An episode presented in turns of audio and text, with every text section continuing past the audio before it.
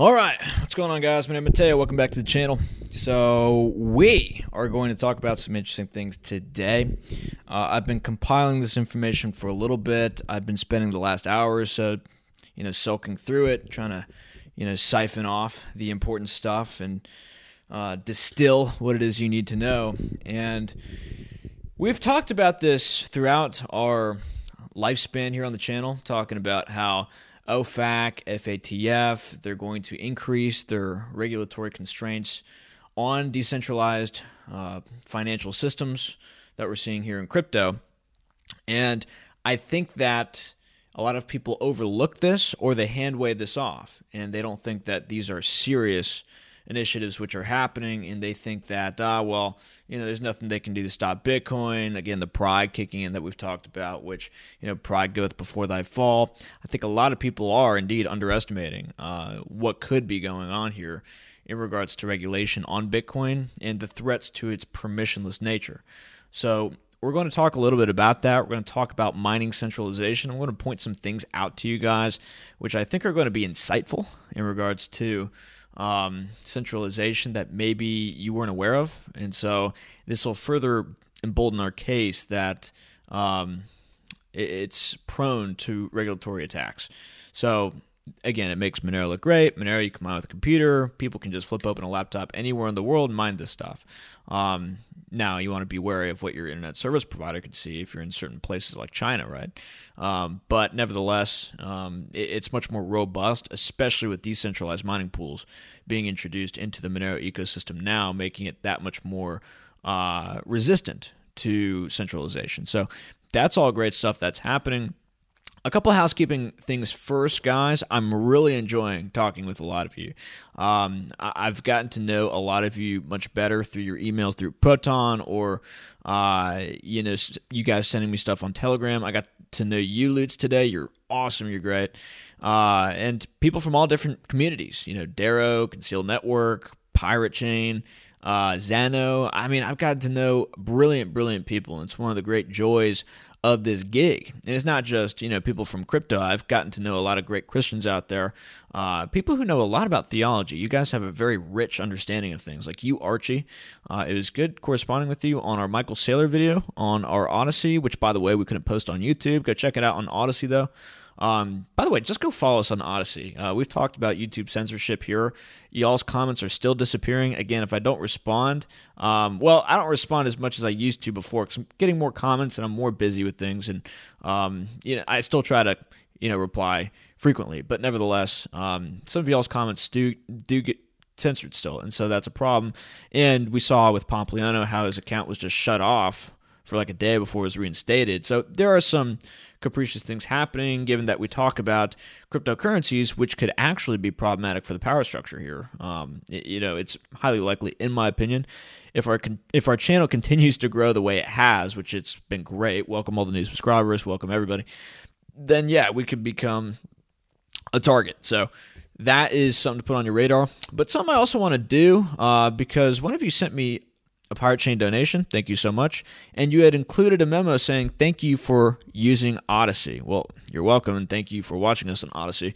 But I, I want to you know throw out this initiative here just to encourage you guys to donate because you know i'm a greedy money grabber it's true but nevertheless i like to get the truth out truth over uh, you know money grubbing hands uh, gains come before or come after liberty and freedom right right freedom first Monero first. Uh, what did I say the other day? Uh, if you value gains more than freedom, you'll have neither. It's sort of like that Thomas. Um, uh, shoot, I, who's the guy? Benjamin Franklin bill. I always mix up Thomas Edison with Ben Franklin for some reason. Maybe they look similar, but yeah, Ben Franklin. He's like, if you surrender your uh, liberty for security, you'll have neither. And goodness, are we now figuring that out? But yeah, um, if you guys want to donate, include a memo, and I'll do it like a super chat. You know, at the beginning of our shows, you know, I'll give you a shout out, and if you want to say something, I'll be sure to say it to the crowd. It'll it'll be like a private crypto based super chat. So I'm hoping maybe that's uh, an initiative.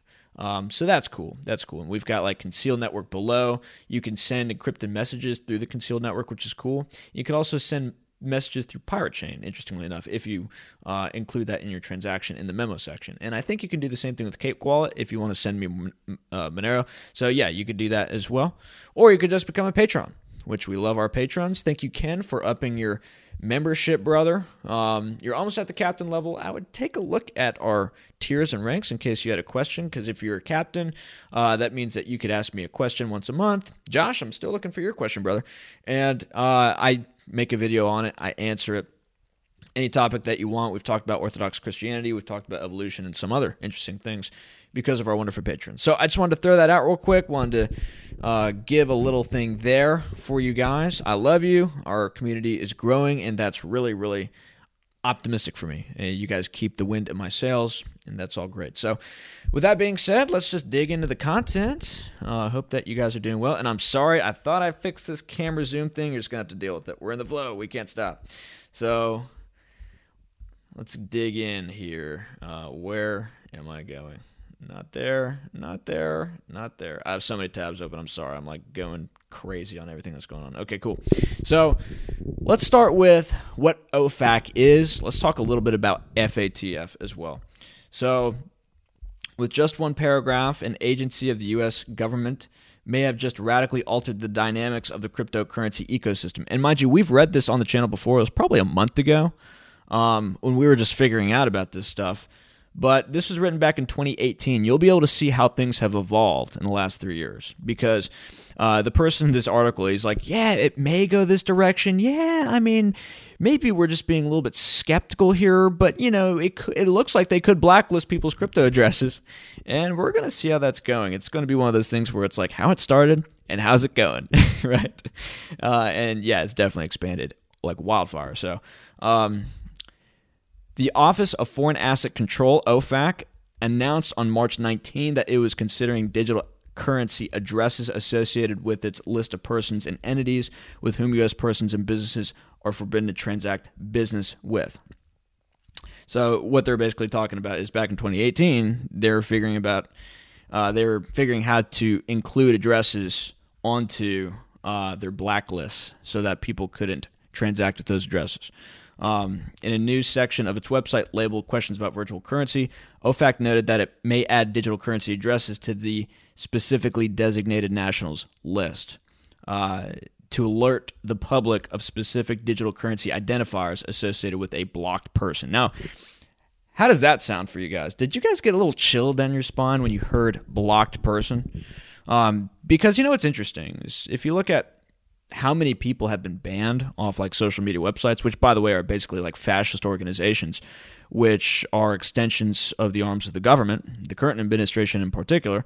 Um, well, I mean, it started with you know General Jones, who we talk about often, uh, Infowar guy, if you don't know who that is, and then it expanded to the president of the United States, right?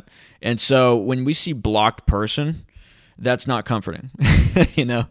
So it's another one of those things. It's not on people's radar because maybe they think they can't be affected by this.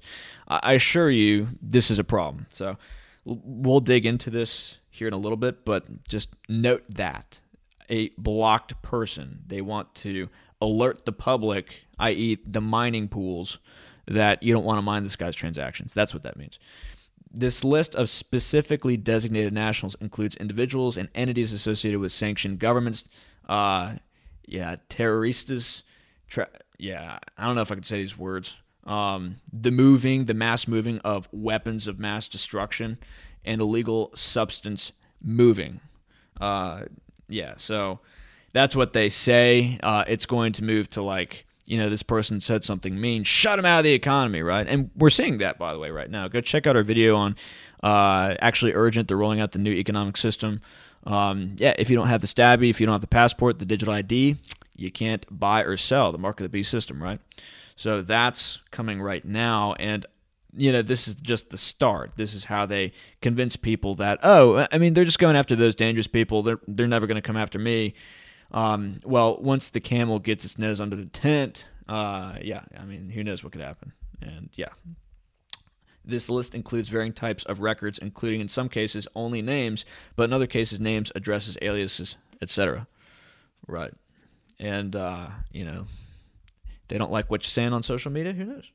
Financial institutions would be required to screen any virtual currency address provided for a transaction against a list to be provided by OFAC and to either report, deny service to, or block transactions involving any listed addresses. Now, guys, again, the fact that this is possible to do with Bitcoin, and yeah, you see some copes like, oh, well, you need 51%. Not necessarily true.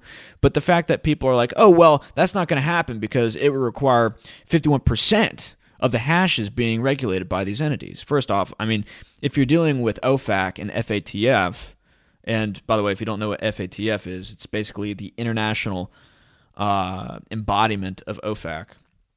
We'll just read this real quick. Um, yeah, OFAC was created by the G7 in 1989 in response in response to growing concern about money laundering. Uh, FATF's mission is to monitor members' progress in implementing necessary measures to re- review money laundering and uh, terrorist financing techniques and countermeasures. So again, it's all about the war on terror. Uh, we've seen how that's affected our rights here, uh, and now they're moving that into the financial sphere. Um, isn't it amazing how much government expansion has been justified by, uh, you know, the events of 2001, the tragic events, by the way. God bless. Um, but check, take a look at this. Um, well, before we get to that, we just see what the FATF is up to, and that's going to play into the Lightning Network. Check this out. The Financial Action Task Force is the global, excuse me, global money laundering and terrorist financing watchdog. Well, I'm just going to say the intergovernmental body sets international standards that aim to prevent these illegal activities and the harm they cause to society. Oh no, goodness, it would be a shame uh, if governments uh, caused uh, problems and harm to society. Has that happened before? Have you guys experienced that? I've never read a history textbook, so I'm ignorant. Uh, as a policymaking body, the FATF works to generate the necessary political will to bring about national, legislative, and regulatory reforms in these areas. And so this is key, with more than 200 countries and jurisdictions committed to implementing them.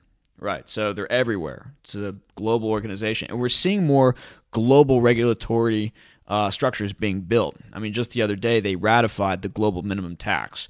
And we've talked about this on the channel. There are going to be global international tax regimes. And in the articles that we have read, go check out our AI tax and blockchain video. They recommend that countries give up a certain level of sovereignty and a certain level of control over their own tax administration in order to make it so that global tax administration becomes easier right? And they're going to embed tax in a computer code, which is going to become interoperable with public blockchains, likely the CBDC as well. And so everything's going to be taxed like automatically all over the place. And so all that's going to also be in regulatory alignment and compliance with FATF and OFAC, I would, I would suggest.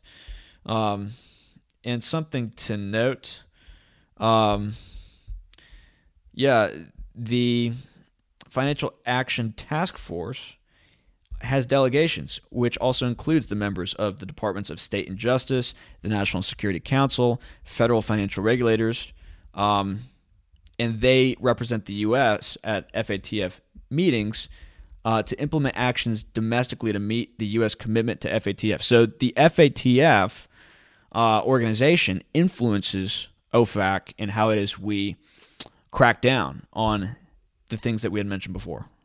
And perhaps in the future, you and your Bitcoin financial life. So that's just something to look out for. And just an extra cool little piece of information that I haven't heard reported. This is the first time that I saw this, but check this out. Uh, the latest guidance, and this was released earlier this year, back in March. I didn't hear anything about this, but check this out. Uh, the new updates uh, from FATF, the new guidance, encourages heightened restrictions and surveillance on virtual asset service providers, or FA or VASP. And mind you, guys, I haven't had sugar today. I'm trying to cut down my sugar, so if I'm a little bit off, that's why. Uh, I, I need that sugar. I should go get my ice cream right now. I gotta stop. No, I can't. I can't. The latest guidance includes expansion on what constitutes VASPs and could potentially be interpreted as including Lightning Network node operators. This type of categorization would require participants to collect vast amounts of information on the activities of others and could essentially prohibit KYC free use of decentralized networks. So it says it right there, guys. I mean, it's cut and dry right there. If you use a public blockchain, they're going to be watching you. Uh, it's not going to be KYC. We've talked about this so much on the channel. We, we don't need to go back over this, but yeah, they're going to do away with KYC uh, or non KYC, excuse me, stuff. Uh, everything's going to be KYC, know your customer. Uh, you're going to need intel and information given to the government in order to get involved in crypto, is basically what they're going to try to set up here. Um, and something interesting that I pointed out on my Twitter, it's just speculation, but I think it struck a nerve, it struck a chord of truth. And I think it's not divinatory, but I think that this is coming. Let me just say this. And we've been ahead of the curve since day one. So, look, I have a decent track record, and you guys have as skeptical a position of the government as I do. So, I don't think I have to get uh, explain this too much. But here, let me just. I think that the IRS saying to the banks that you need to report withdrawals and transactions on each account that has over $600 of withdrawals and transactions, you need to report that to the IRS. That could be translated to cryptocurrency addresses. What do you guys think? I'd like to hear your comments on that. I think that if you have a cryptocurrency address, maybe they categorize that as a little miniature financial institution. Maybe they categorize that as a mini bank or something. I don't know. These people are crazy, right? And so if they do that, and you have a KYC linked wallet, which most wallets nowadays are, um, well, are, are you going to have to report or register your cryptocurrency address to the IRS? I think that's coming, and we've talked about this since the beginning of the channel. I think at some point you're going to have to register your cryptocurrency addresses, and what I mean that's going to make privacy coins uh, Freedom Coins go nuclear, obviously, but that's just something to think about. I think that's coming. What do you guys think?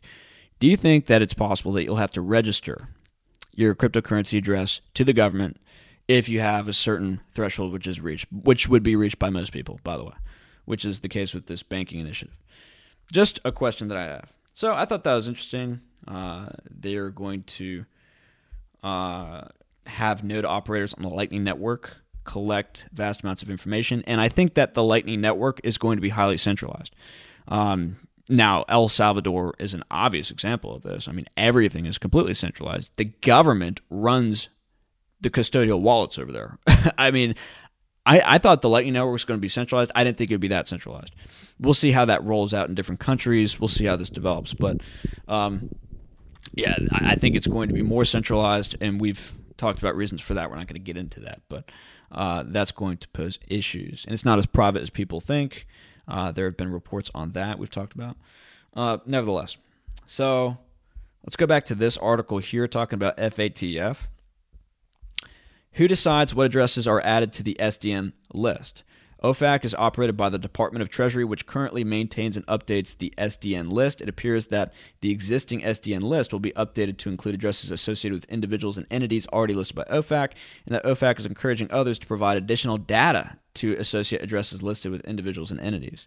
Maybe you get a reward for uh, reporting people's addresses to the government at some point.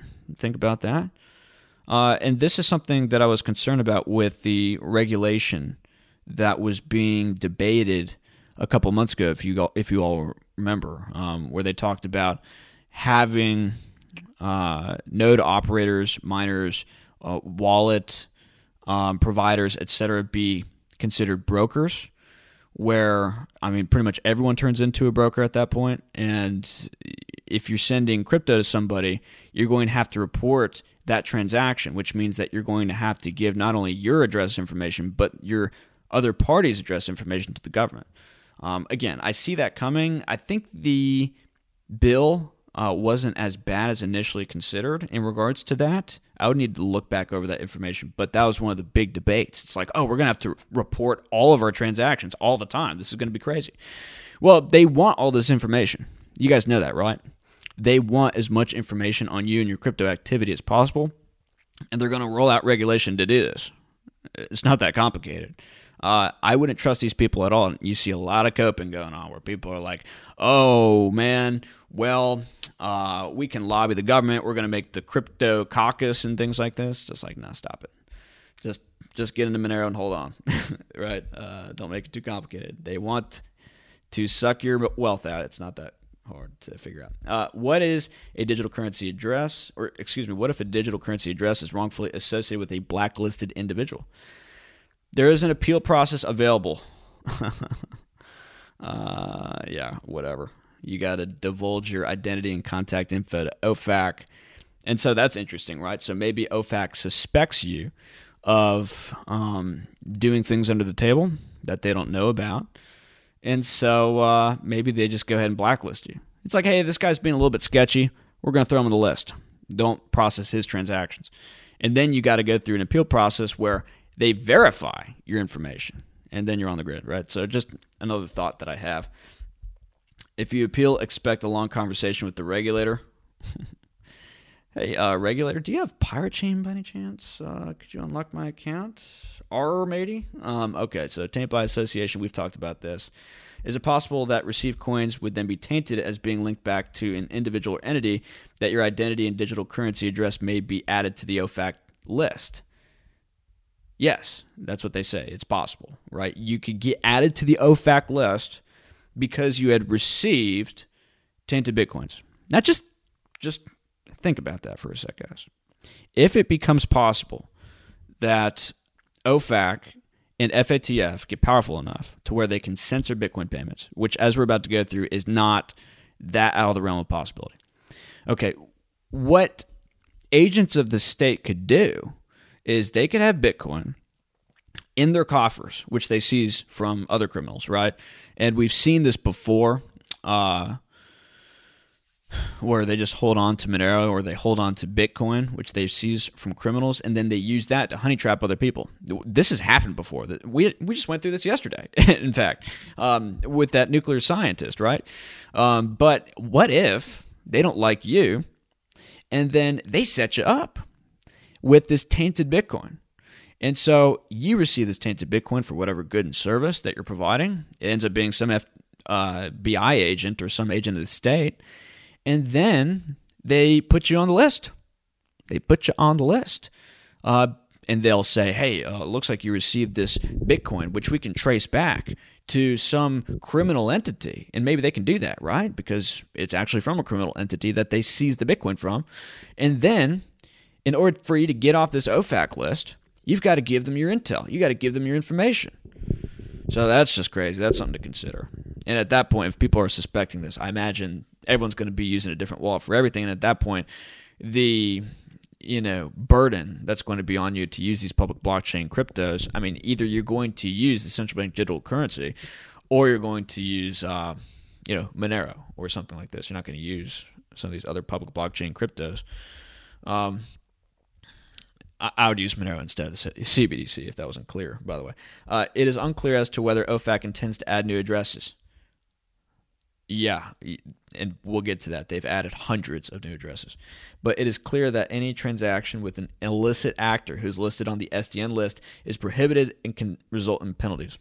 That will apply, of course, to centralized mining operations, which are public entities, right? And that's not going to be hard to administer.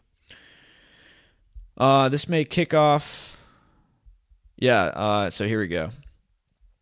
If OFAC uses blockchain tracing software, which they do, to identify the counterparty to transactions with listed digital currency addresses, it may add the addresses of those counterparties to the SDN list, like we talked about, right? Uh, so your tainted Bitcoin becomes like an infection that goes through the blockchain, which adds everybody therein onto this list. And who knows, maybe these Bitcoins go so far and it adds so many people to the list. Maybe they have an automatic methodology by which they add people to this list um, to where then you have to plead your innocence to get off of this list. You, you know, it's sort of like uh, guilty before proven innocent, right? Uh, you're just put on the list because you got this Bitcoin, and then you have to prove your innocence. And that likely means they're going to go through all your stuff. They're going to go through the blockchain, they're going to go through your address and see what it is you've been up to. how excited are you about that? Um, right? Based on this person, that's completely possible. This could quickly multiply the number of addresses on the SDN list and would likely include addresses for individuals and entities that are not currently there. So get excited, guys. get excited. Bitcoin's awesome, isn't it? Uh, Bitrec King. I just want to make sure I properly cited this guy. So yeah, that's seriously problematic. Um, do I need to explain that to you? Of course not. What if a digital currency address is listed as the address used by a third party provider, a multi sig provider? Um, it is unclear, but the addition of a multi sig wallet provider uh, provider's digital currency address to the SDN list could affect all users of that custody provider service. Oh man, so just think about this, right? You know about multi sigs if you know about the Lightning Network. Uh, multi sig wallets are basically wallets that have a collection of Bitcoin in there from multiple addresses, except it's one wallet. Uh, well, that can affect everybody who's involved in that multi sig wallet. Uh, that's problematic. So, just another vector by which this infection of tainted Bitcoin could spread. Uh, customers of that multi sig wallet may find that their funds may be blocked. Uh, I, I, didn't read this whole thing, by the way, uh, before I got into it. Typically, I just look for articles, guys, and then I go through it when we're talking on here. I react in real time. I, I don't read every single one of these before we get into it. it just ha- it just so happens that we run into really key information as we do. That's how I'm able to put out as much content as I do. I just pull a lot of this stuff up and it's like, cool, let's get through it. And I skim over it, obviously, but like, uh, are you guys listening to what I'm saying? To you? I mean, this was written in 2018. It's gotten much worse now. You can guarantee it. But look, customers of that multi-sig wallet could find that their funds may be blocked and thus not able to transact uh, be transacted through any financial institution. Remember, business transactions with listed individuals and entities are prohibited.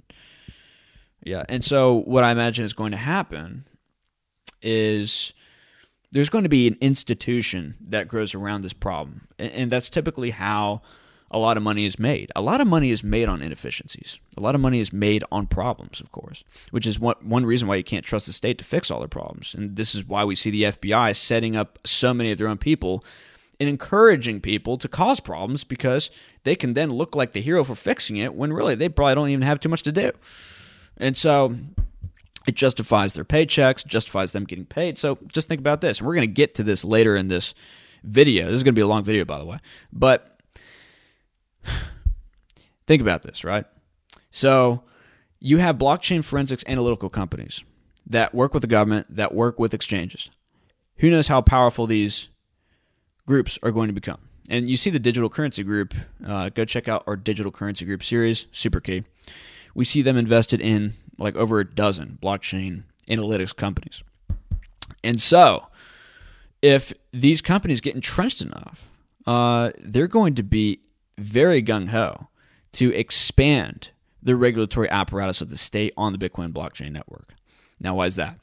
Because if people are going to be freaked out about getting tainted Bitcoin, lest they get, uh, you know, government penalties or they get caught up in what we were just talking about with OFAC blacklists, which could seriously affect people's businesses and etc. Well, people are going to seek out these forensics analytical companies as contractors and hire them so that they could look through whatever Bitcoin that they're receiving in normal day to day operations of good provisioning or service providing, right? And so there's going to be an incentive there uh, to lobby the government for more regulation, actually. And so you're going to see this again, and we'll get to this soon, where Blockstream, uh, which is Adam Back's company, they're working a lot on Bitcoin mining. They are working with an Australian investment bank, which is also invested in other Bitcoin mining, which again is going to play into the whole centralization theme that we're going to get to. They are working on having carbon neutral Bitcoin mining operations. Okay. So what does that tell you? Well, first off, we've heard this uh, meme much before, and this is nothing new. That uh, Bitcoin uses a lot of energy; it's not environmentally friendly. You know, Kevin O'Leary he wants to get Bitcoin that's straight off the hashes, right? And he doesn't want Bitcoin from China uh, because those are blood Bitcoins. It kills the environment, blah blah blah, right? So that's already a thing. If it becomes a thing to mine Bitcoin with carbon neutral efforts, which are probably going to be prohibitively expensive to achieve. Well, it could be that entities like Adam Back's Blockstream, which you can't imagine, oh my God, Adam Back going to the government. Just just think about this. What if these entities, which have the money and which have the economies of scale to pull off carbon neutral mining of Bitcoin, what if they go to the government and they say, hey, uh, you know, it might be a good idea that we all mine Bitcoin carbon neutrally, uh, and only entities which are registered with the government and have a proven plan to mine Bitcoin uh, environmentally, only they can be involved in this market. Only they could get a permit. Only they could be registered to mine Bitcoin. You don't think that could happen? Just think about this, guys. That would make Adam Back and Blockstream more money, and that would make Mike Novogratz, Goldman Sachs boy, who's head of Galaxy Digital, who invests in Blockstream, and who also invests, by the way, in another European uh, Bitcoin mining operation, the biggest in Europe as far as I'm concerned, called Bitfury, I believe, which also owns Cipher Mining here in the United States. Again, more centralization, but think about this, right? If they go carbon neutral, these big, big mining firms, it's going to be similar to what you see in oil. And in oil, you have the big oil companies, which, contrary to what a lot of people believe, invest in these green environmentalist initiatives. Now, why would they do that? Well, one, you could say that they want to appeal to the crowd. They want to have the mob off their back. Hey, look, by the way, we just, you know, gave Greenpeace like a billion dollars. Leave us alone, right? It's sort of like getting the mob off your shoulders, so to maybe prevent further regulation. But at the same time, at the same time, think about this. If they tack on enough regulation to the oil mining process, well, that's going to serve as a big barrier of entry for many other competitors. Because as of now, to open, like, excuse me, if they open up a new oil rig, uh, just a company that wants to start getting after it to, you know, get oil of the ground and join the market, well, they're going to have to go through like a 10 year patent process. They're going to have to spend billions of dollars before they get one cent out of the ground. And so, again, barriers of entry out the bullocks, right? John Rockefeller, he was just setting up these things in his back freaking yard. No regulation, no permits, no none of that. He just stuck a straw in the ground, and starts sucking the oil out. You can't do that nowadays. He'll go to jail. You'll you'll pay fines to where you know even if you're a Rothschild, it's going to hurt, right? So like, think about this, right? Think about this, and so that could be translated over to Bitcoin mining the Bitcoin miners, which are already established and already have an environmentally friendly uh, setup, they could lobby to make that the status quo so that they could take more market share. You understand how this works?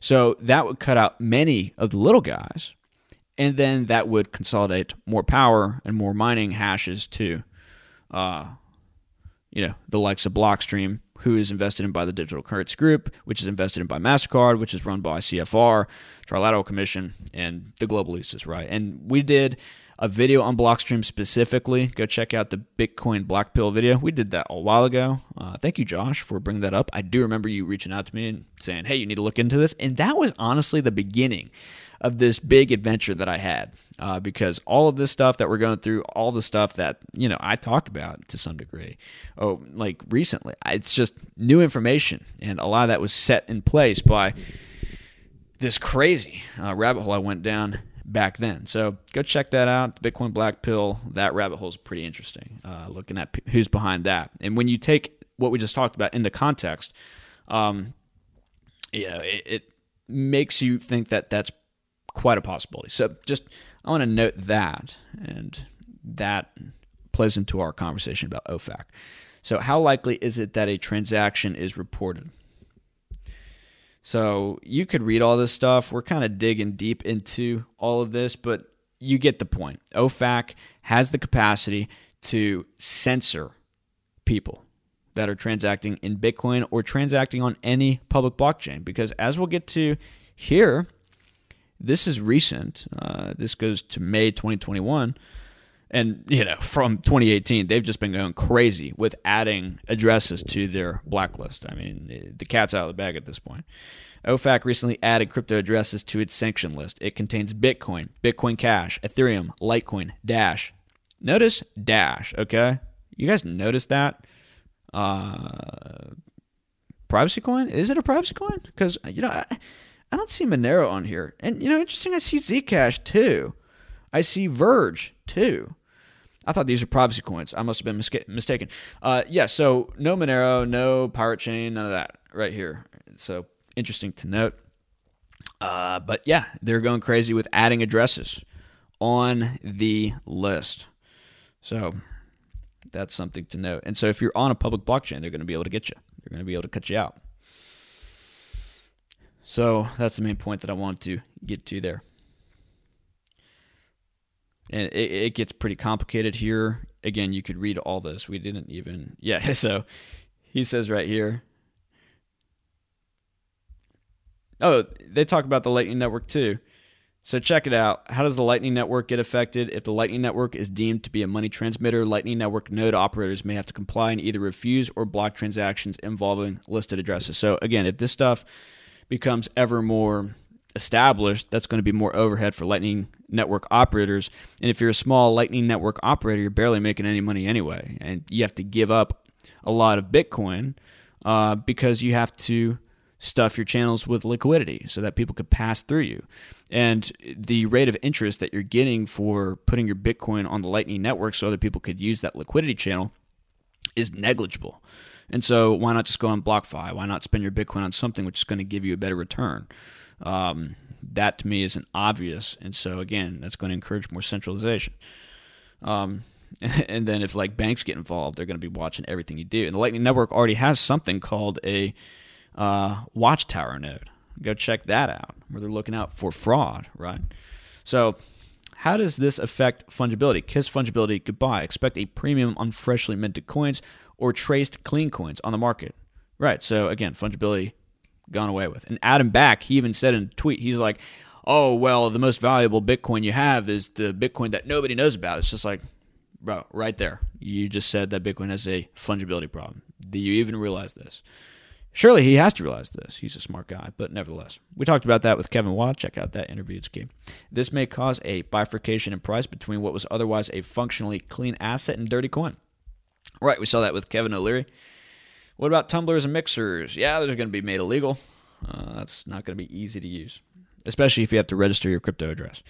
And tumblers and mixers, uh, they have ways of seeing whether or not somebody's using that. As far as I've been able to read, we went over that a while ago in our Bitcoin mixing video, and I've looked up more information which seems to deem that to be the case. And we talked about that with Arctic Mind too. He said that yeah, the problem with Bitcoin mixers is that the amount that goes into a mixer is the same amount that comes out. Um, that's abnormal for cryptocurrency transactions or transactions of any kind. You give an amount and then you get the same amount back. What is the purpose of that transaction other than to wash your coins, right?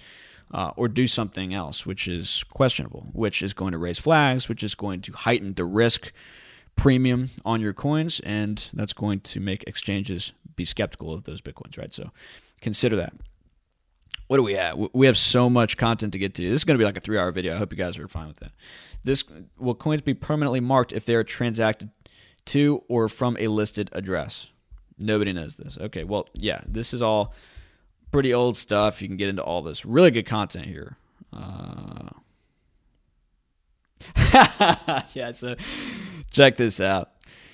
Uh, could this backfire? What's the doomsday scenario? Sure, operators of listed digital currency addresses could spray Satoshis at any address they find and essentially taint the entire blockchain as we talked about, exactly. Uh, after listing addresses and implementing appropriate tracking software, OFAC may find that all addresses are two or three transactions away from a listed address, and the tool becomes essentially worthless. But does it? Does it? Maybe they want a lot of people on the list, and then people have to plea to get off the list and show their innocence, right? Just something to think about. But that is funny. That is kind of funny. So that's our first article. That's where things started back in 2018. People got skeptical of this, and mind you, when they started the black coin, or when they started to black uh, list Bitcoin addresses, Bitcoin should have went to zero. Like, guys, look at these cryptos right here. They should all be zero, as far as I'm concerned. All of them should be zero. Uh, if they can track and trace your coins, and there is the potential for you to be censored, uh, Get out of here with that. I don't want to have anything to do with that. That's ridiculous. Uh, cryptocurrency and OFAC. Beware of the sanctions risks. So this is a little bit more thicker of a text. Over the past year or so, OFAC has issued a number of subpoenas to virtual currency businesses such as exchanges regarding possible customers and transactions involving parties in sanctioned countries. Right. So, just more activity.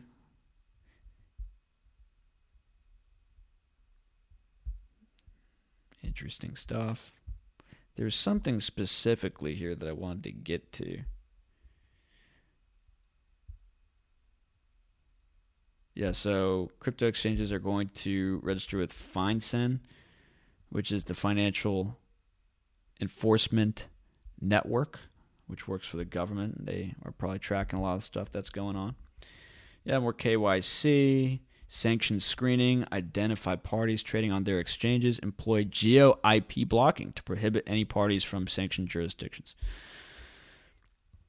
Yeah, and, and that's an interesting thing we read about where I believe it was CipherTrace who was like getting into a lot of the data, which was on Block Explorer, I believe. This is a little bit older of a story, a few weeks.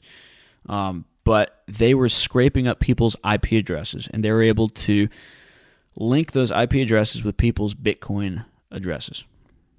And therefore, they were able to find out who you were. So that's going on. Nobody had any idea that could even happen, but nevertheless, that's what they're doing. So uh, that is not great. Uh, so this guy has a good update for us. This is October 14th, 2020. I do remember reading this one. Uh, yeah, so they use analytics. Washington is keen to act decisively against crypto related cybercrime, threatens the integrity of digital finance, whatever. That's what they'll say. Uh, so yeah, exactly. They started with blacklisting Iranian nationals and Chinese nationals. So again, I mean, they're starting with the typical suspects, and then they're going to expand. As he says here, this year has seen a marked increase in the price at which U.S. authorities are moving against crypto crime.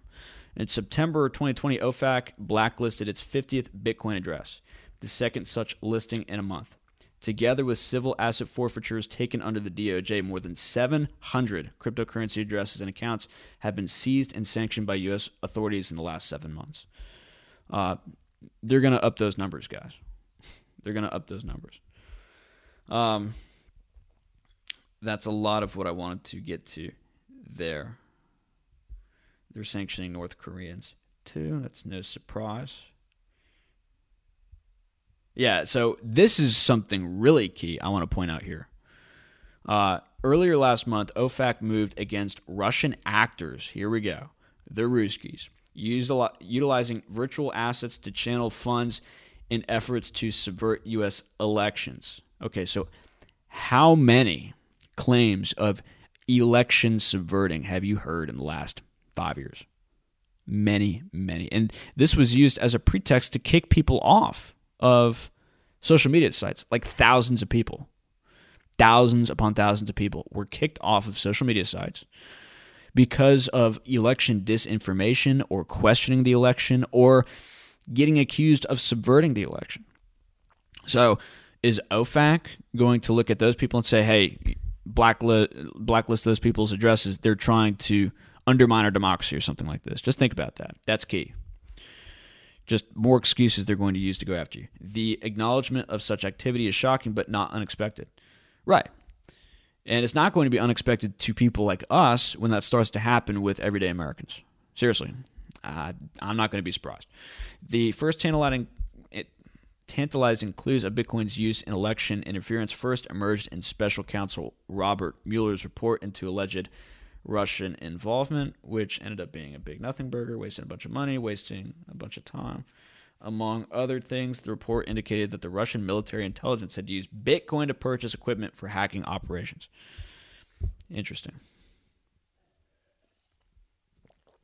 And there was a rather unbelievable story earlier this year. You guys remember, like, when the meat packaging uh, processing plant or whatever was hacked, and then the Colonial Pipeline was hacked. And in both cases, the hackers demanded Bitcoin for ransom, and then the FBI was able to get that Bitcoin back. Now, will somebody explain that to me? Is this another example of the FBI causing problems they didn't have in the first place to get more cred or to get more power or to get more leverage over crypto and to push that narrative? I don't know. It was deeply suspicious to me. Let me know what you guys thought, but yeah, it's the Ruskies at the end of the day, of course. Uh, is it possible to trace those addresses using block explorers? Yes, he says. Uh, as we talked about, block explorers, you can trace anyone's Bitcoin address, figure out their uh, balance, figure out who they're transacting with, everything. The data provides telling insights into the Russian state actors' funding. Now, how many people use crypto and they have their IP circuited to Russia? I imagine it's a lot of people. Um, that's just something I want to point out. The emergence of analytics tools used by law enforcement has been critical.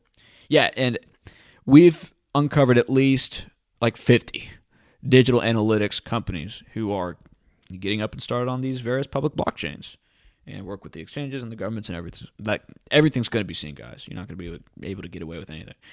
Um, now, different take than I would uh, say. He says the robust and rational way enforcement has occurred bodes well for the digital asset sector. Clearly not that skeptical. Clearly uh, quite okay with authoritarianism, as far as I'm concerned. Uh, OFAC's actions against crypto related cybercrime are a tacit acknowledgement that digital assets are here to stay. Well, not if you're against these guys or if these guys are against you. Uh, you're not going to be here to stay on the blockchain. Blockchain's core characteristics of transparency and immutability mean that it's ideal for analysis and investigation. Okay, this guy thinks that's a good thing, ladies and gentlemen. Let me read that again. Blockchain's core characteristics of transparency and immutability mean that it's ideal for analysis and investigation. Okay, so key point he has a completely 180 view of what that means. Uh, in my view, I mean, that's terrible. This is not good at all. No longer is the debate about prohibition once viewed with, well, no, no, incorrect. Very incorrect. When they roll out the CBDC, we'll see what happens. Because there was coping in China too there was coping in China, people were like, "Oh well, they're just going after the crypto exchanges. We don't need to worry about it. They're going to let us keep trading." Oh, they're just going after the miners. They're just worried about the environmental stuff, or they're worried about this and that. They can't ban crypto. They're not going to do that. And then they banned the crypto. It was a sequential process, mind you, and I suspect to some degree the same thing is happening here in the United States.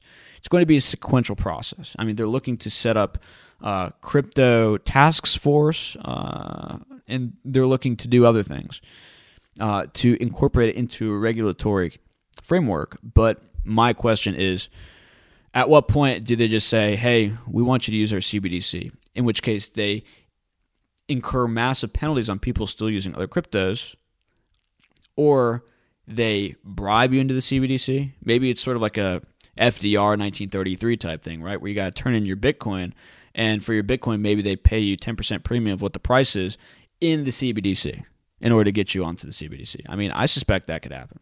I mean, after all, these people can literally just print the money, right? Um, and given that everyone in Bitcoin is about the gains, yeah, why not? Um, just some comments there. Once viewed with suspicion, uh, the blockchain now finds itself an ally of government at the forefront of a sanctions war. I mean, just read that, guys. Come to your own conclusions. You know what I think about that. Um, this guy seems to be totally unaware. Well, check this out, right? This goes back to what we were talking about. He co founded Alaco Analytics. So his job is going to be working with the government. Um, he's all about governments getting into public blockchains because that makes him money, right? So, again, more interests economically coming into the picture to have the government implement more regulatory frameworks so that they can make more money off this. Something to consider. And you can read more about this, the OFAC sanctions list. Pretty crazy that Dash, Zcash, and Verge on are on here. Verge is on the verge of not being a privacy coin, or of being a privacy coin. It's not. Um, so check this out. OFAC has a risk indicator, and exchanges have the same thing too. So it's not so cut and dry where a Bitcoin is tainted or not. They have risk analytics, and if it goes over a certain threshold, I imagine that's when they act. So you could go through all that. Let's keep going.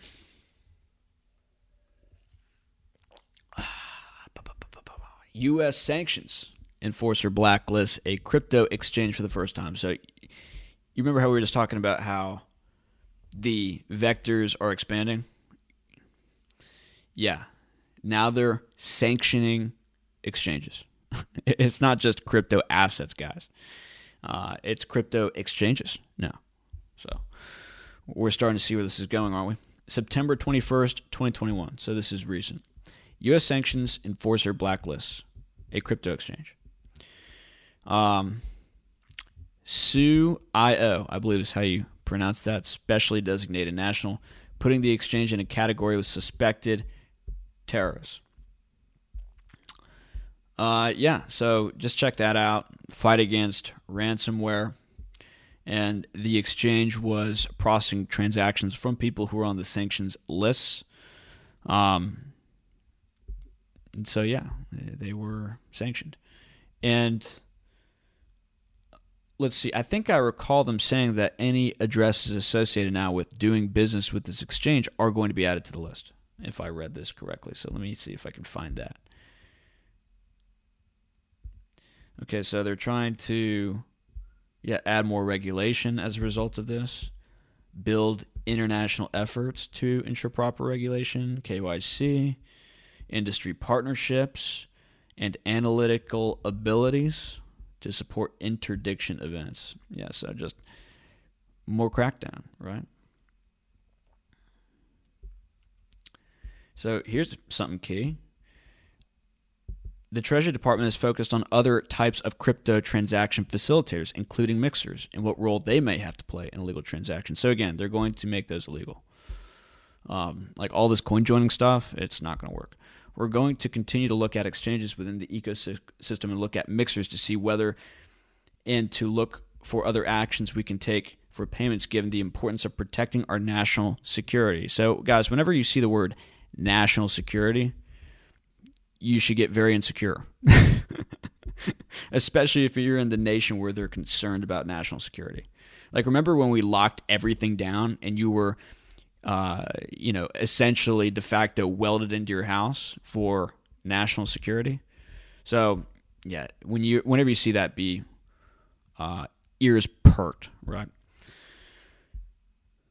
Neither federal official said whether any specific mixer related actions are forthcoming. But the U.S. Department of Justice has already warned that using mixers may, in and of itself, may be a crime. So it says it right there. And they can see whether you're using it. So Again, just check out Monero, guys. I would look into that. The Freedom Coin Covenant, Conceal Network, Dero, Monero, Pirate Chain, Zano, increasingly. I'm looking more into that. Pretty interesting stuff they're doing over there. So let's move on. But yes, they're sanctioning exchanges, main point. Uh, and so I imagine any addresses associated with that exchange are going to be added. I thought I saw that in here. I can't seem to find it. Maybe not. Yeah, so Chainalysis was doing the work. We've heard a lot about them. They're invested in by the Digital Currency Group. Right?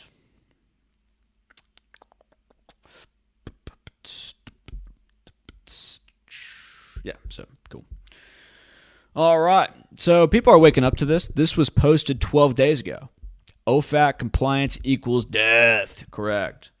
Uh, and you're going to see some coping here. We're on our Bitcoin, of course. So uh, somebody seems to be waking up, and it is interesting that his user is dash xmr dash. So maybe he's getting the word out. Dash xmr dash. If you watch our channel, love you. Thanks for getting the word out. This is great.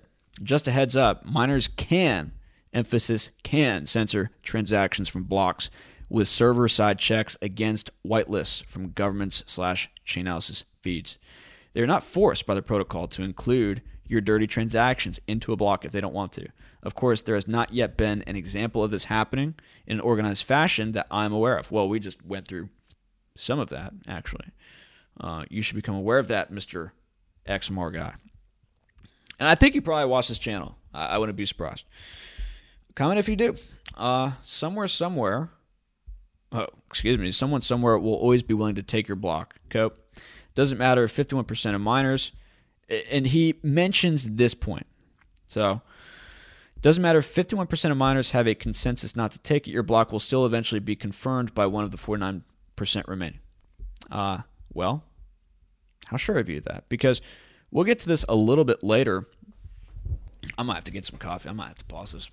But Jiri Bednar has done some interesting work, and he has concluded that it would really only take 10% of the hash rate being regulated by OFAC to influence the rest of the mining world to not mine your coins.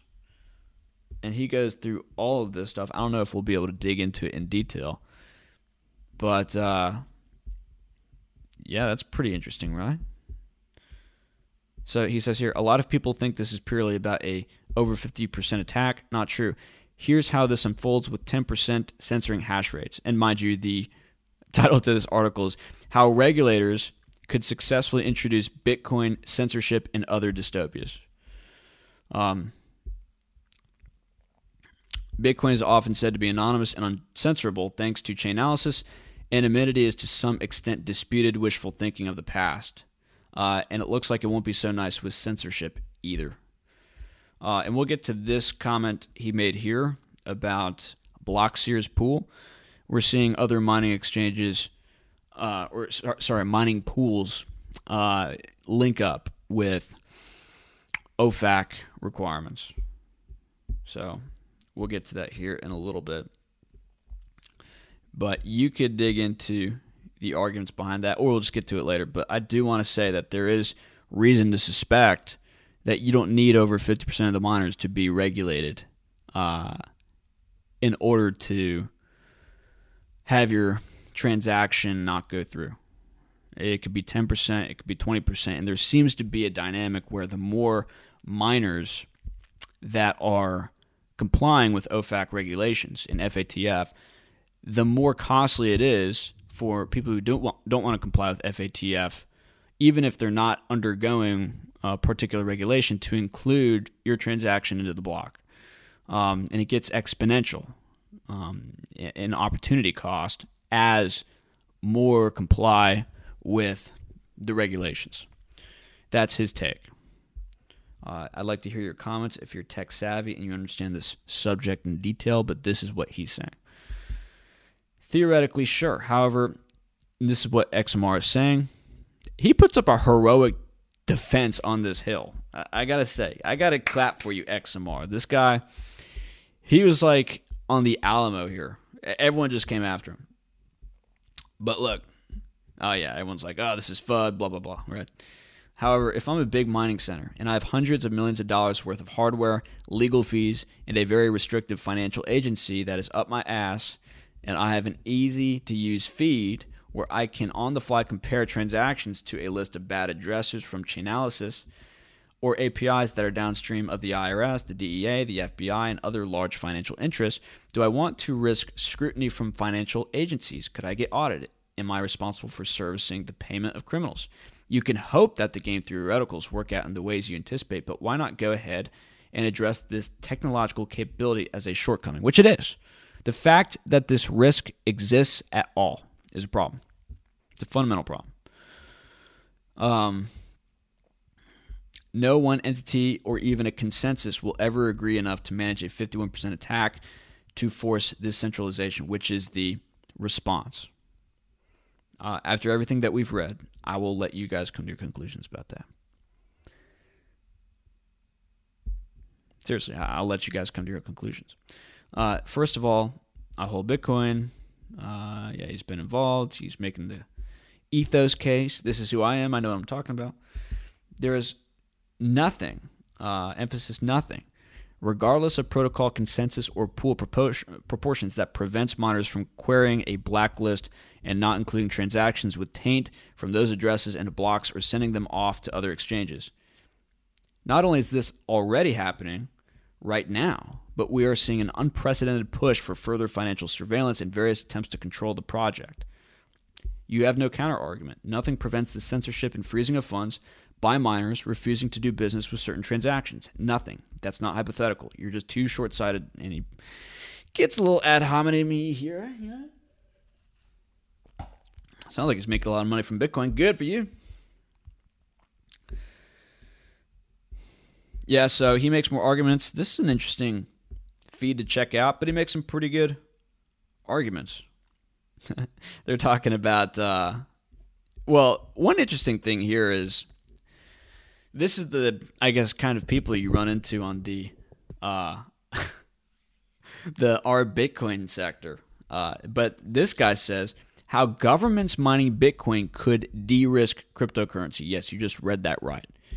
This guy literally makes the case right here that uh, the government mining Bitcoin, you see, is going to de-risk the cryptocurrency. In other words, there's no risks involved with governments mining Bitcoin. Of course, it's going to make it that much more safe to use. Uh, until they just say, "Hey, uh, you can't buy or sell," which they're literally doing right now. so, yeah, I mean, cope. So let's go to what Jiraj was talking about in this recent post that we just briefly looked at. Blockseer, and this is from November 2020. This is by Inside Bitcoins. Uh, this article is by CoinDesk. Let me just make sure I give adequate credit. Scorechain. Uh, this is by FCPA blog, and this is from JDSupra.com. So I hope that you guys are still awake. I know we're digging through some deep stuff today. This is pretty dense. I'm with you. It's pretty late here. It's almost 11, um, but we're still going strong. We've got to let people know about this. We've got to get it out. Um, so thank you for staying with me. Let me know your comments. Uh, please like and share and all that stuff if you haven't already. Blockseer, a blockchain analytics platform, has recently launched the private beta version of its new Bitcoin mining pool. What makes this mining pool, aptly named Blockseer Mining, stand out over the rest is its ability to censor transactions being made from blacklisted wallets. Okay, so yeah, that's problematic. So, again, more, more OFAC activity. This means of keeping blacklisted transactions under control. This pool will leverage the labeling data of both WalletScore, Blockseer, the U.S. Office of Foreign Assets Control, and other verified sources to gain an expansive blacklist for cryptocurrencies. Through this, the pool will be able to identify transactions uh, that it will refuse to process. All miners within this mining pool are also mandated to pass strict KYC protocols. Yeah, so this is happening. This is totally happening. He explained that this pool, the COO of the project, this pool prioritizes avoiding doing transactions being requested from wallets known as being used for malicious purposes. Now, just notice how broadly defined this could be malicious. Who knows what malicious is? Everyone's throwing around these words like hate, malicious, and things like this. Um, who knows how this could be defined? Very subjectively, right? Bennett stated that the actors behind these wallets sully cryptocurrency's reputation through the use of this medium with Bitcoin being the most popular. Uh, this apparently impedes widespread adoption. So, again, it's about the gains, it's about the adoption, but you have to ask what are we adopting here? Like, the initial goal shouldn't be adoption, the initial goal should be fundamentals. It should be human rights before you shove this stuff out into the world and have everyone using it to be tracked, traced, and perhaps blacklisted by their governments. So, that would be my take on that warnings of future implications. Riccardo Spagni, a fluffy pony in on the meta, stands as a former developer of Monero. Bow, bow, bow. We'll love it. Known in the space as Fluffy Pony, that's right. Uh, God bless you, Fluffy. I think he's out of jail. I think he's out of jail. We ought to hit him up, have a chat. He said a suggestion on Twitter warning that this could serve as a slippery slope for the crypto space. So he was already in on this stuff. He already knew what was going on. It's only a matter of time until most Bitcoin mining pools are forced to do this transaction filtering. Key, based, 100%. Might be time to dust off P2P pool, focus on Stratum 2 uh, V2 support for pools. Uh, I'm so low IQ compared to these guys, honestly. I mean, you guys watch me, you think I'm smart, but when it comes to uh, Spagni and uh, German guy, uh, you know, I'm I'm like uh, in the little, little league, right? So more water. My mouth is dry tonight. I think it's a lack of sugar. I literally have had zero sugar today. That's why my mind is kind of uh, glitching. Transaction censorship was something he speculated could potentially become widespread, primarily thanks to regulatory pressures. The concern Spagni had was that regulators could start thinking this is a good idea when it comes to extreme cases such as OFAC and their crypto list. Yeah, 100%. Stuff to be aware of, guys. Thank you, Ali. I appreciate it.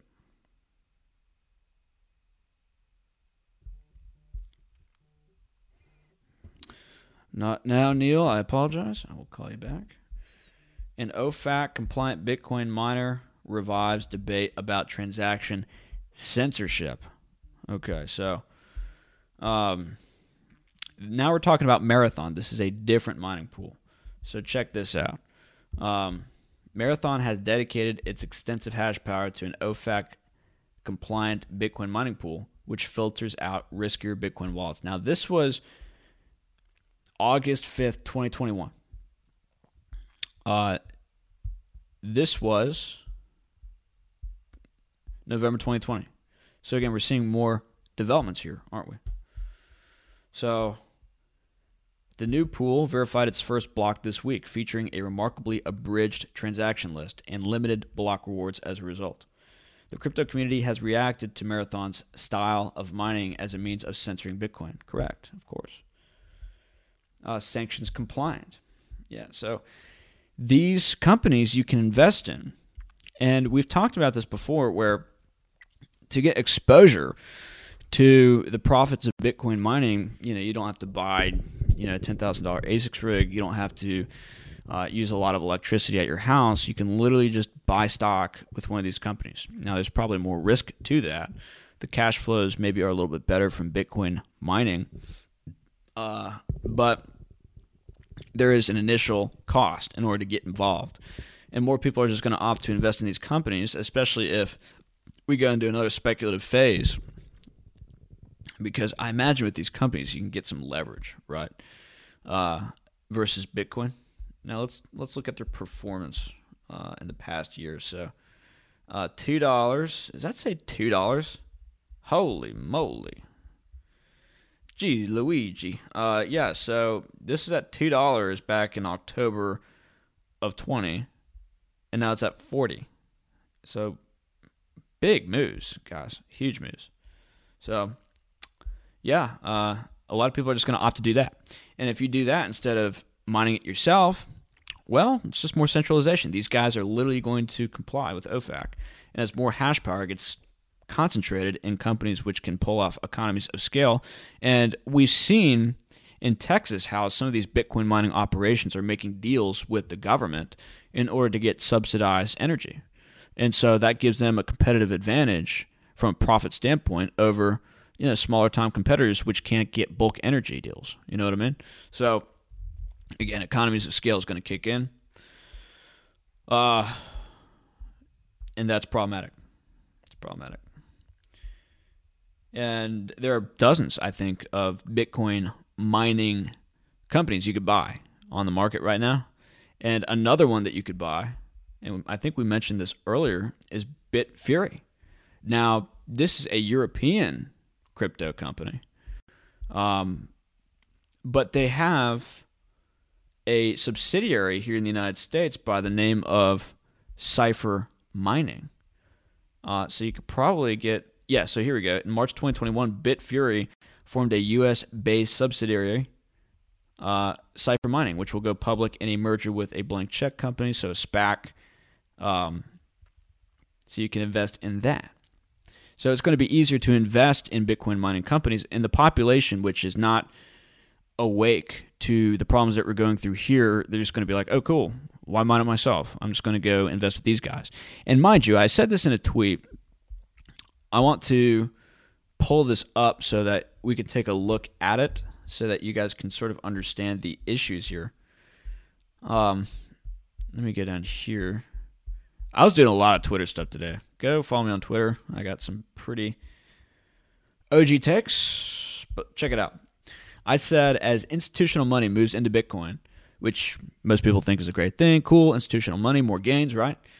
Um, but as more institutional money moves into Bitcoin, presumably they will also want mining profit exposure. Just as you know, you get into gold or silver, you don't just want to have the physical gold and silver. You can get leverage. You can get cash flow by getting exposure to uh, mining operations. Right? You get cash flow from that. You get a dividend. And so more institutions are going to want exposure to those, which means more economies of scale. Um, right there. This means more economies of scale in mining. Right. This means more centralization. Correct. Why am I saying right and correct my own thing? Of course. Uh, this also is due to decreased rewards and likely higher energy costs through time. More centralization of mining amongst public institutions means more regulatory initiatives and compliance mandates by governments. This ultimately means there's a higher capacity for successful blacklisting of addresses and financial censorship by the likes of OFAC. Therefore, more institutional adoption, more censorship potential on Bitcoin. Can anyone refute this? I'm still waiting for a response. So, yeah, yeah, more centralization is coming. It seems pretty obvious to me. There seems to be a lot of coping that says, no, this is not the case. I don't see why that's not the case with everything we've talked about today, if you guys can offer a counter argument as to why more centralization isn't going to happen, I would be all ears. But I think it is. And therefore, OFAC and these other regulatory agencies are going to be able to have a tighter grip on the Bitcoin blockchain. Because, again, as that Redditor had noted, these companies are publicly traded companies, which means they have to comply with the law. I mean, and complying with the law is obviously one of the uh, um, it's something that you do as a corporation. I don't know why I need to say that, but it's a fiduciary responsibility, right? Which is you know the mandate of all corporations. Um, and so it's not like they're going to you know be anarcho-capitalist, uh, you know, human rights people and say, hey, this guy shouldn't be blacklisted. We should include his transaction in our block. Mine it. We don't care if we get arrested. This is about human freedom.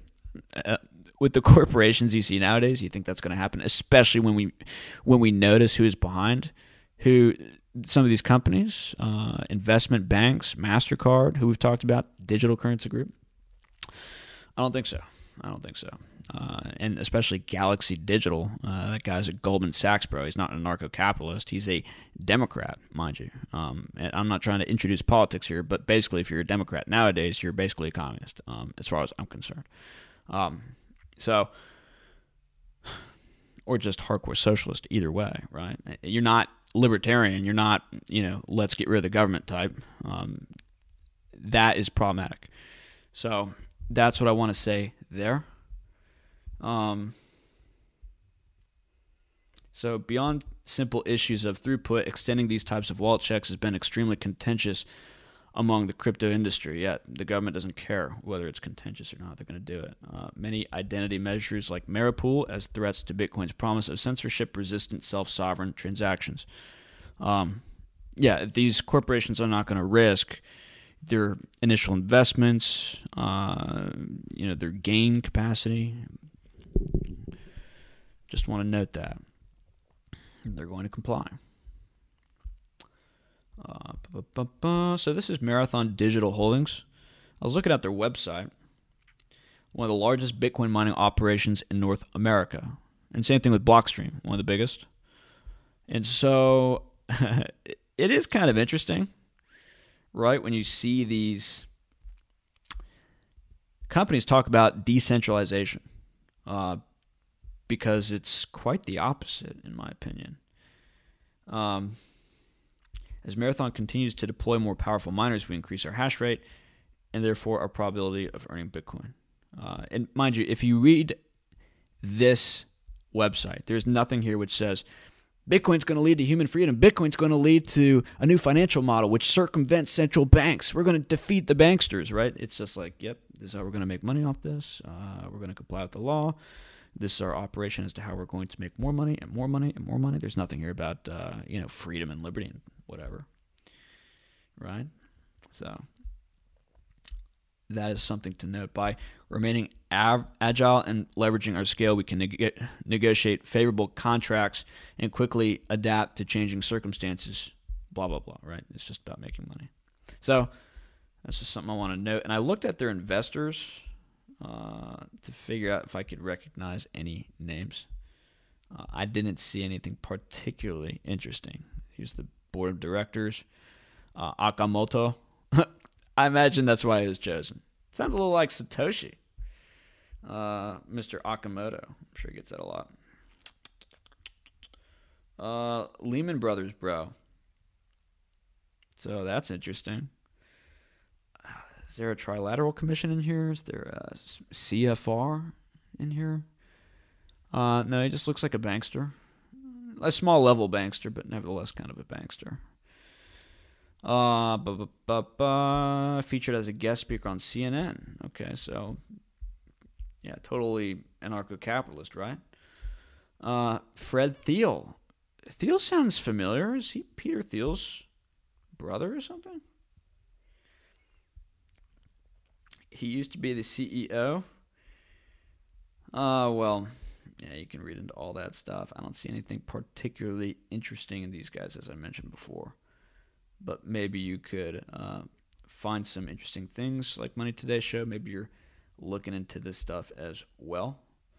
But uh, yeah, nothing too particularly interesting. But we do know that they're looking to comply with OFAC, which is interesting. Um, yeah. So let's go next.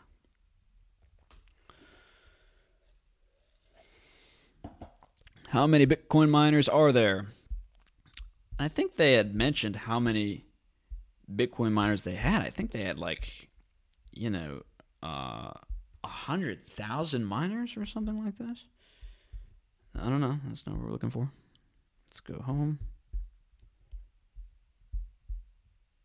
Yeah, they have 133,000 miners. And they're expected to generate 13.3 exahash. So that's quite something. 133,000 miners.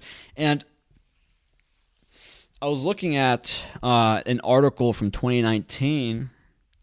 And what's interesting is they're trying to estimate how many Bitcoin miners there were out there. Because I was trying to figure out how big 133,000 miners were. But look, uh, how many Bitcoin miners are out there? Well, it's not really possible to zoom in on a number of Bitcoin miners. It's safe to say that the number would easily be north of 300,000. Okay. Why wouldn't they say 400,000? Why wouldn't they say 500,000? Easily north. I mean, it better be easily north because 133,000 miners now uh, if it's not north of a million, there's your 10% right there. right? Uh, so I don't know how many miners there are, but, uh, you know, I'll have you guys speculate. I couldn't find more information on that. I did look because I was interested in that question. So, all right, moving on. This is a slog of a video. How far are we?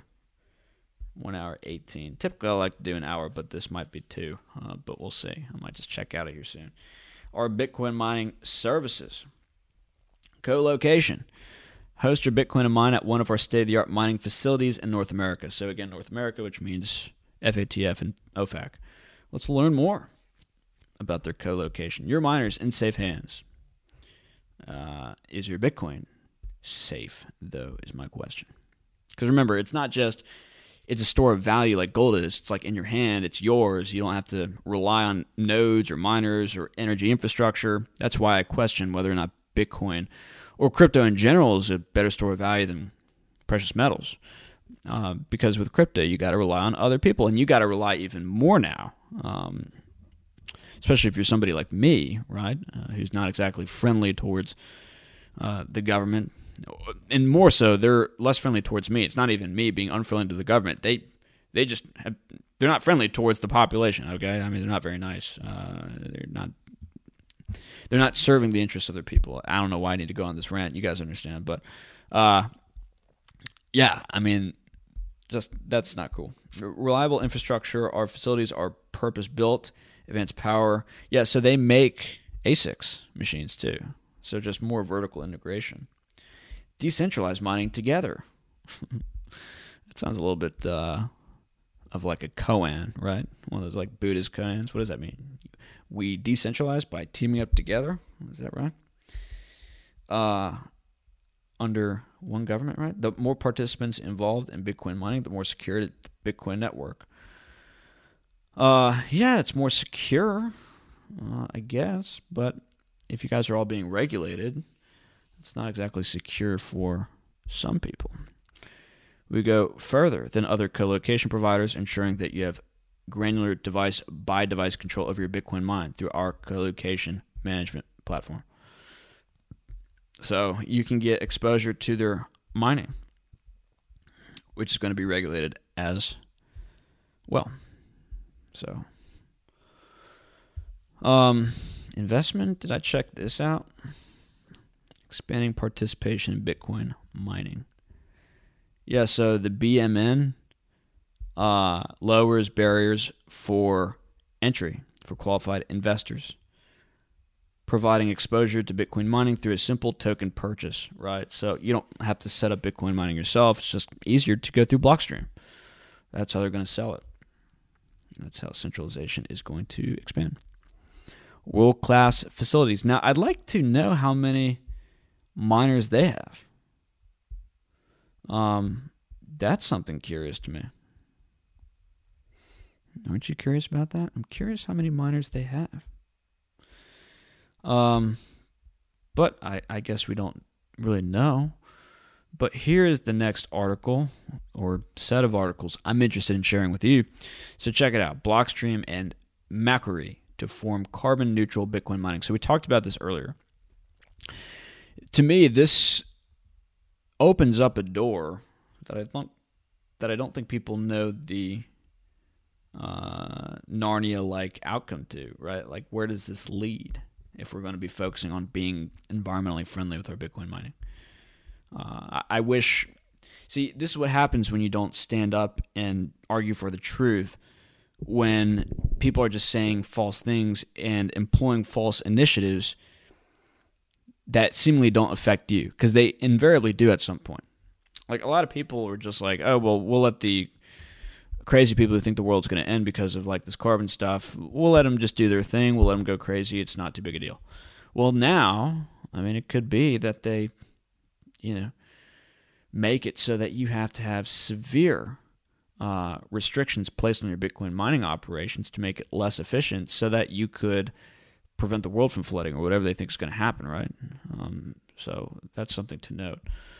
Uh, bringing together Blockstream's market leading Bitcoin technology and Macquarie Group's expertise in financial, energy, and commodities markets, green infrastructure, oh boy. Blockstream is pleased to announce a new partnership with Macquarie uh, to pilot a Bitcoin mining facility and explore carbon neutral alternatives for such facilities. Um, I imagine it's going to be expensive, right? I imagine it's going to be pretty expensive. Uh, the first pilot project will utilize Blockstream's enterprise grade mining facilities. Um, yeah, renewable energy. Um, interesting. And setting up renewable energy would be more expensive, in my opinion, than uh, just using you know oil off the bat or coal or whatever. Um, so a higher barrier of entry is sort of what I'm seeing here. As one of the largest Bitcoin miners in North America with a vision to scale this initiative to new sites as green power infrastructure is deployed, Blockstream is excited about the potential for this collaboration. Macquarie is one of the world's leading investors in renewable energy infrastructure with 44 gigawatts of generation under development. Okay. So, pretty lame stuff. And just take a look at this, guys, just for your curiosity. Look at the level of vertical integration that Blockstream is doing. Okay, they've got the Liquid network, which supposedly makes your Bitcoin a little bit more private. They've had some issues recently uh, Lightning Network, um, Blockstream Satellite, so you could check out the Bitcoin blockchain as well as Blockstream Explorer. They have wallets, they have mining operations, um, many side chains, right? So this is interesting. They just have a lot going on over here. A lot going on. And one thing I wanted to point out, right, is that Macquarie is one of the main investors in this company, uh, Bitfury, which is one of the biggest Bitcoin mining companies in Europe. And I imagine in Europe, especially, there's going to be this climate initiative because of the Paris Climate Report, or goodness gracious, um, the Paris Climate Accord, right? Um, and so they're probably going to be working with Bitfury to make them as well more environmentally compliant, which is going to push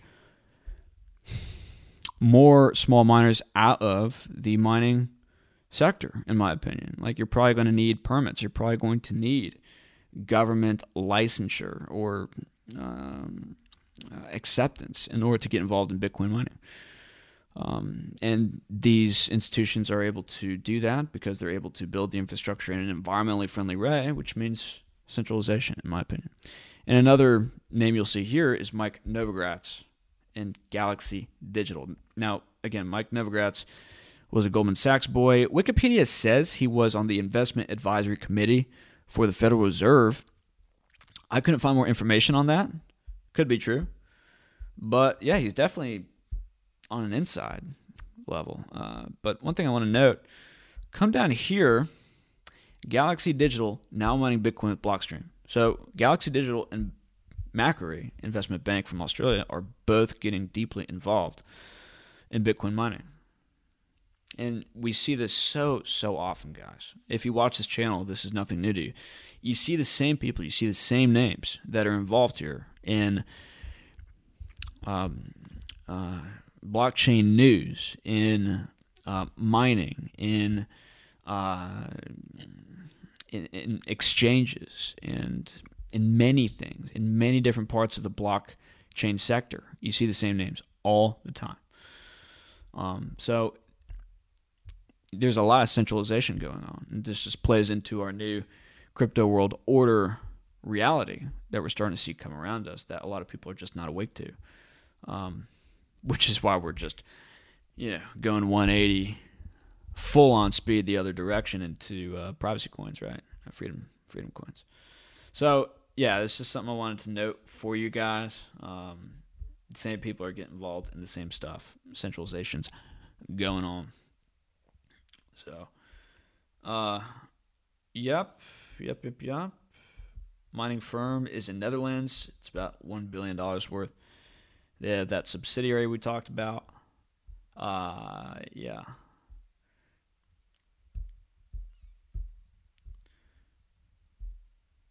And then we'll, and so I wanted to get into this environmental thing a little bit more too. Will industrial scale Bitcoin mining impact the environment? And so again, we'll see more of this talk. And so again, this, there's going to be more. Uh, there's going to be more centralization as a result of this. Maybe it's the pretext for centralization. I'm not sure. I imagine it will be. I don't think that everybody who's involved in this stuff believes it. They can't, in my opinion. I mean, it's just become so unbelievable at this point. This whole the world's going to end if we don't establish global technocracy, right? But people believe this stuff. People are so influenced by fear. People are so influenced by fear. It's so sad. They still don't know that this is the methodology by which they spook you into giving up your rights, into giving up your most valuable thing that you could give to the next generation. It's not wealth. It's not, you know, uh, you know, um, antiques or whatever. It's rights. It's your freedoms. And we've been so spoiled because we've received all these freedoms in our early lives that we didn't value them properly. We weren't taught to value them properly, especially by the baby boomers, right? Nevertheless, not to go on that rant, a little late for that. But uh, somebody was saying that this is so funny, right? Somebody was getting angry at this uh, Bitcoin mining operation because they said in addition to supplying power, the company was doing industrial scale Bitcoin mining. They have about 15,000 mach- machines. And they said that producing power requires millions of gallons of water to be drawn from Seneca Lake to help cool the process. The water is then permitted to be sent back into the lake. So they're using the water in the lake as a way to cool uh, things, the process, I guess. And because the water's making the lake warmer, okay, this is making people worry about the health of the lake. They're saying that it may disturb the balance of the ecosystem. So it, it's not just carbon being introduced into the environment, it's you're warming up a body of water, right? So again, I'm not an ecologist or whatever. Maybe that's a problem, but you're going to see more of that. Uh, oh, you want to build a factory here so that you can mine Bitcoin? Uh, that's a problem. You're going to need, you know, to go through a 10 year permit process, or, you know, you're like a little dude in your house wanting to, uh, you know, mine Bitcoin. Well, we're going to have to see about that because that could uh, contribute to some carbon problem or something. I don't know. They'll come up with some stupid thing. I assure you. I assure you. So just more stuff to check out there. Uh, you know, Bitcoin uses a lot of power. Blah blah blah. Um, and by the way, this is a point that we've made a lot before. But energy prices are going up significantly in places like China, Europe, um, India, etc., all over the world, really, uh, because of this ridiculous initiative to uh, be so gung ho about renewables replacing fossil fuels, which is, by the way, one of the most risky initiatives that humanity's ever embarked upon. I mean, we, we have here an accessible, reliable source of energy. And I'm not saying it lasts forever. Of course, there need to be different alternatives which pop up, namely nuclear. We've talked about uranium a lot here on the channel. Uh, uranium was up like 15% today. Again, we've just been way ahead of the curve. I hope you guys get got in on the trade. But uh, it's like we didn't even plan for what would happen if we didn't have enough reliable energy as a result of this transition. Like Germany had shut down like 15 coal power plants, and they're like, "Oh, we're just going to use solar. It's going to be fine." Not. and now they're going to have to get a lot of their gas from Russia, and we've talked about that with Gazprom again.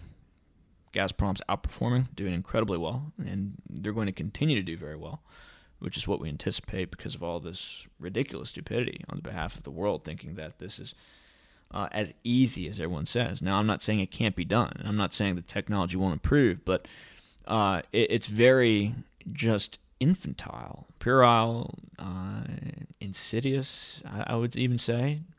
Maybe it plays into the whole great reset thing. I mean, who knows? Maybe just trying to cut off energy to people as part of this new a population control program or something. I don't even know.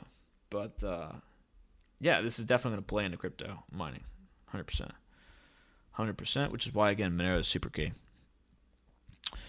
Um, we'll go through this 10% thing a little bit uh, so that you can get an idea as to what he's talking about here. And I'm largely just going to read this for you because uh, some of the stuff goes over my head. Again, I'm not as technically savvy as Bednar or Spagni or German guy, right? But I'll read it for you so that maybe you could get a perspective and maybe help us out here on this channel get a better perspective if you were oriented that way. So, a small thread about Bitcoin censorship and why it probably does not need 50% hash rate. Imagine you are an honest miner that likes Bitcoin. You create your own blocks with transaction you choose. You know for sure that the 10% of hash rate is censoring transactions according to publicly available blacklists of uh, unspent transactions. And they also orphan blocks that include censored transactions. So if they orphan blocks, then all those transactions don't get processed because others don't want to join in on mining a block which has censored transactions in them, right? Uh, and I would imagine at this point that it's over 10% of the hash rate which is being censored. Now, don't quote me on that, but with everything that we just read and the rollout of OFAC and digital analytics expanding and everything that's going on right now. I would imagine we're over 10%. Um, but I'll, that's speculation. I'll let you guys research that. If you find a block that includes this transaction, Oh, excuse me. Sorry. Let me go back. I, I, hope, I hope that you guys are patient with me. I'm sorry. I'm tired tonight, but I'm trying to get through this. There is a new block ahead with a blacklisted unspent transaction with high enough fee that you would include it in a block. The fee is $5, higher than the next transaction that does not make it into the block. You'd love to be a good Bitcoiner and include the transaction. However, you find a block that includes this transaction, you are risking it not will not be in the best chain. Um, 10% of hash power will straight up orphan the block. Uh, then it's a bet if your transaction will be in the best chain. But 10% will choose the chain where your block is an orphan. Others, it is 50%. Right? Upside $5 more in transaction fees. Good feeling that you are being a good non censoring Bitcoiner. And I don't think most Bitcoiners care. I don't think most Bitcoiners care. even the little guy. I mean, we're assuming in our diagram here, in our analysis, that even the smaller guys, like all of them, are going to want to mine these transactions uh, that are, you know, on these OFAC lists. Who knows if that's the case? Who knows? Um, maybe it becomes easier and easier to make your mining operations interoperable with the OFAC blacklist. Um, and maybe if you do have to go through a permit process, even if it's not too hard of a permit process, they make it so that your machine is set up with this OFAC list automatically, uh, or they make you sign some affidavit or something. I don't know, but um, yeah, just that's something to note. Downside: 6.4 Bitcoin in a block reward with 10 times 50% probability. Cost benefit cost benefit analysis in dollars: five dollars, the value of being a good Bitcoiner minus 0.01 times 0.5 times 6.4 times uh, 16,000. If you value being a good Bitcoiner at 1,000 US dollars, the cost benefit is a negative $4,115. So maybe it is a good idea not to include this transaction. It does not matter if you think it's a good idea. If others do so, the 10% goes up. With 20% hash rate censoring, it's minus $9,235. So it goes up more and more and more as uh, the opportunity cost goes up more and more and more as more centralized Bitcoin mining operations are included in the OFAC GRIPS, the OFAC regulatory compliance apparatus. Uh, and it's not going to be just 20%, I suspect. It's going to be more than 20%. But then again, you do have a lot of mining going on in El Salvador. And who knows, maybe that's where a lot of the mining goes. Um, that's that's something to note. Could be that a lot of money just goes there. We'll see what happens. Because if regulation gets too bad in the states, maybe they just go to another country where it's a little bit easier. But who knows? Who knows? Just thoughts. Um, also note that nodes are censoring. Uh, sorry. Also note that nodes that are censoring are excluding the non censoring hash rate, meaning more rewards for them. So if you join the dark side and also orphan the non censoring chain, you will even make more in block rewards. Everyone is motivated to kick out the hash rate. This is a case of minority rule, as described in The Most Intolerant Wins Dictatorship by the Small Minority by N.N. Taleb. This is interesting. Uh, Nassim Taleb. Kind of smart guy, right? And he's not big on Bitcoin either. But yeah, you could read more into that. It's an interesting case. He introduces some statistical analysis into that. Um, I was going to get to this, but I'm just too tired, guys. You, you, can tell how tired I am, right? And I'm going on a trip here pretty soon, uh, and I'm going to bring my GoPro with me. Thank you to Lutz. I appreciate, uh, or was it Lutz? I, I can't quite remember. Um, but yes, I'm going to be going on the trip. It's going to be awesome, and we're going to have some nature videos for you guys and some other vids as well. Maybe I'll make some vids outside of Starbucks, and maybe I'll get those uh, hipster dudes who work there to get in Monero. That'd be cool. Ah, man, we're blurry again. I thought I fixed that. Apologies, guys. But anyways, we're not on top of the game, it seems, today. Some things are not going our way, but that's fine. We'll be back soon again to fight for liberty, fight for freedom, fight for Christ, and to make the world a better place. So, Monero Matteo, I hope that you guys enjoyed this. Um, let me know what you think in the comments section. It's a little bit longer video. If you made it through, thank you so much. check out our donation links below, guys. Check out the um, social media links as well. And that's all. Um, love you. God bless.